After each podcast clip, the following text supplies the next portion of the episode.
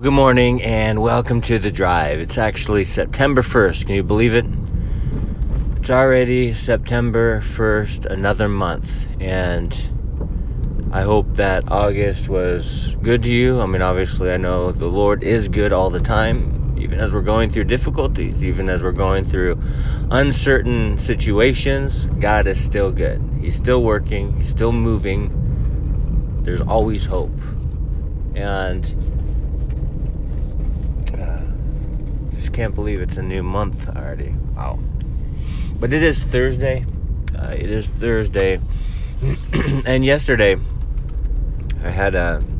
we had our midweek study, and I went over Numbers chapter 7 and 8, which chapter 7 was about the leaders giving to God, and chapter 8 was about being a servant of the Lord, serving God, and what that looks like. And afterwards, on Wednesday nights, we have discussion all the time, and I love the discussion so much.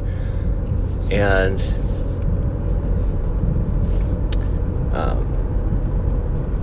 I was just thinking about, we have a discussion, and then we discuss, and we've been staying pretty late on Wednesday nights, and I love it. I love it because we have conversations, right? We have conversations about the Word. We have conversations about life. We have conversations about what's going on at work. We just talk, right? We connect. We share. And I think that's so important. It's so important in today's day to have conversations, right? With people you know, sure. With the body of Christ, yes. With other like-minded believers, definitely. But also family members that are unbelievers, but also people who you work with who don't know Jesus, but also those who say they're Christian but they're not living their life. It's important to have conversations and connect with others, right? And as we are looking at the Old Testament in midweek study, we see that God is organizing everything. And in order for everything to be organized, communication has to happen. Conversation has to happen. Dialogue has to happen. So it's important all through the Old Testament and all through the New Testament, and especially the Gospels. And after Jesus' ascension, Acts chapter 1, the people of God had conversations. They didn't just go and preach to crowds.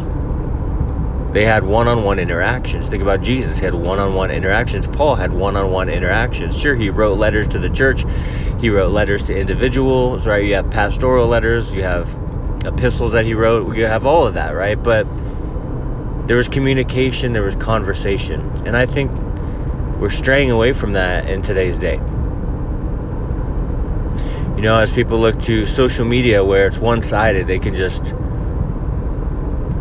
they don't want to engage, but they just want to look and judge and make a comment and block the person or not talk to them anymore. And, you know, it's unhealthy is what I'm trying to say. Like, there's such a dichotomy, a divide in today's day because people don't want to have conversations anymore.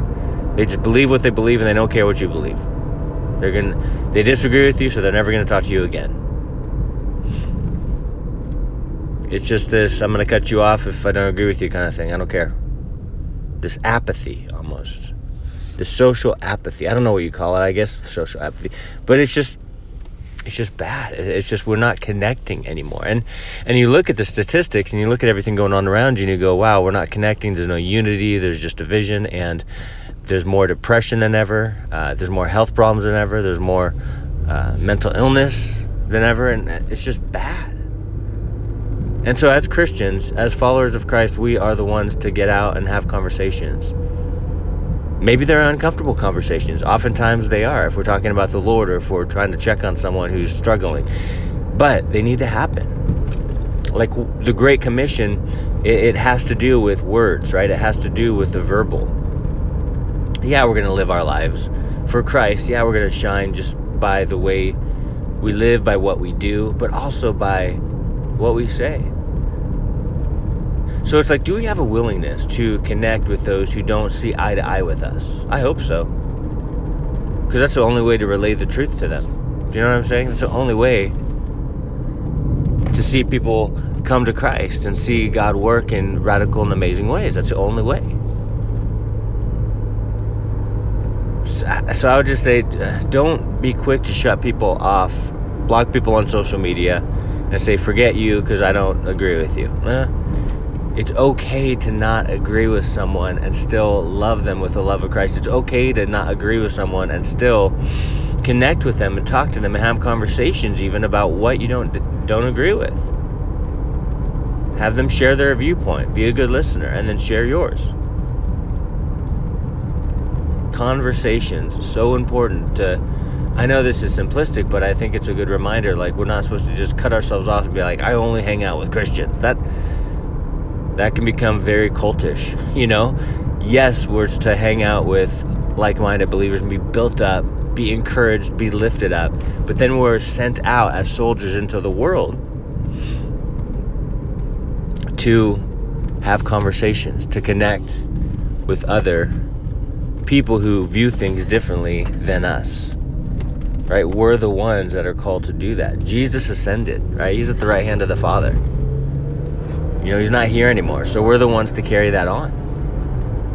So don't be afraid to have conversations. Don't be afraid to connect with unbelievers. Now, weigh it out. Make sure you're not hanging out with a whole group of unbelievers in a place where you have tendency to sin. Do not, you know, that's not wise, right? You got to be wise, of course. But don't be afraid of conversations about things that matter, about the spiritual, right? Because that's what we're supposed to relay, the spiritual. It may start with the practical. It may start with the everyday occurrences. It may start with talking about how work is, how your family is. But then look for ways, have discernment, you know, ask God for discernment to switch the conversation from the natural to the supernatural, from the surface level to those deep things. And I think God will honor that. I think God will open doors for you to connect and have conversations with those who you don't agree with, who don't agree with you, to be able to relay and portray what being a Christ follower is. And that's such a blessing. It fires us up to even want to share more, right? So anyway, I hope you guys have a blessed day. I hope you're encouraged today. Continue to keep your eyes upon the Lord. And he's working, he's moving. He always has been and he always will be. God bless you guys. Talk to you later.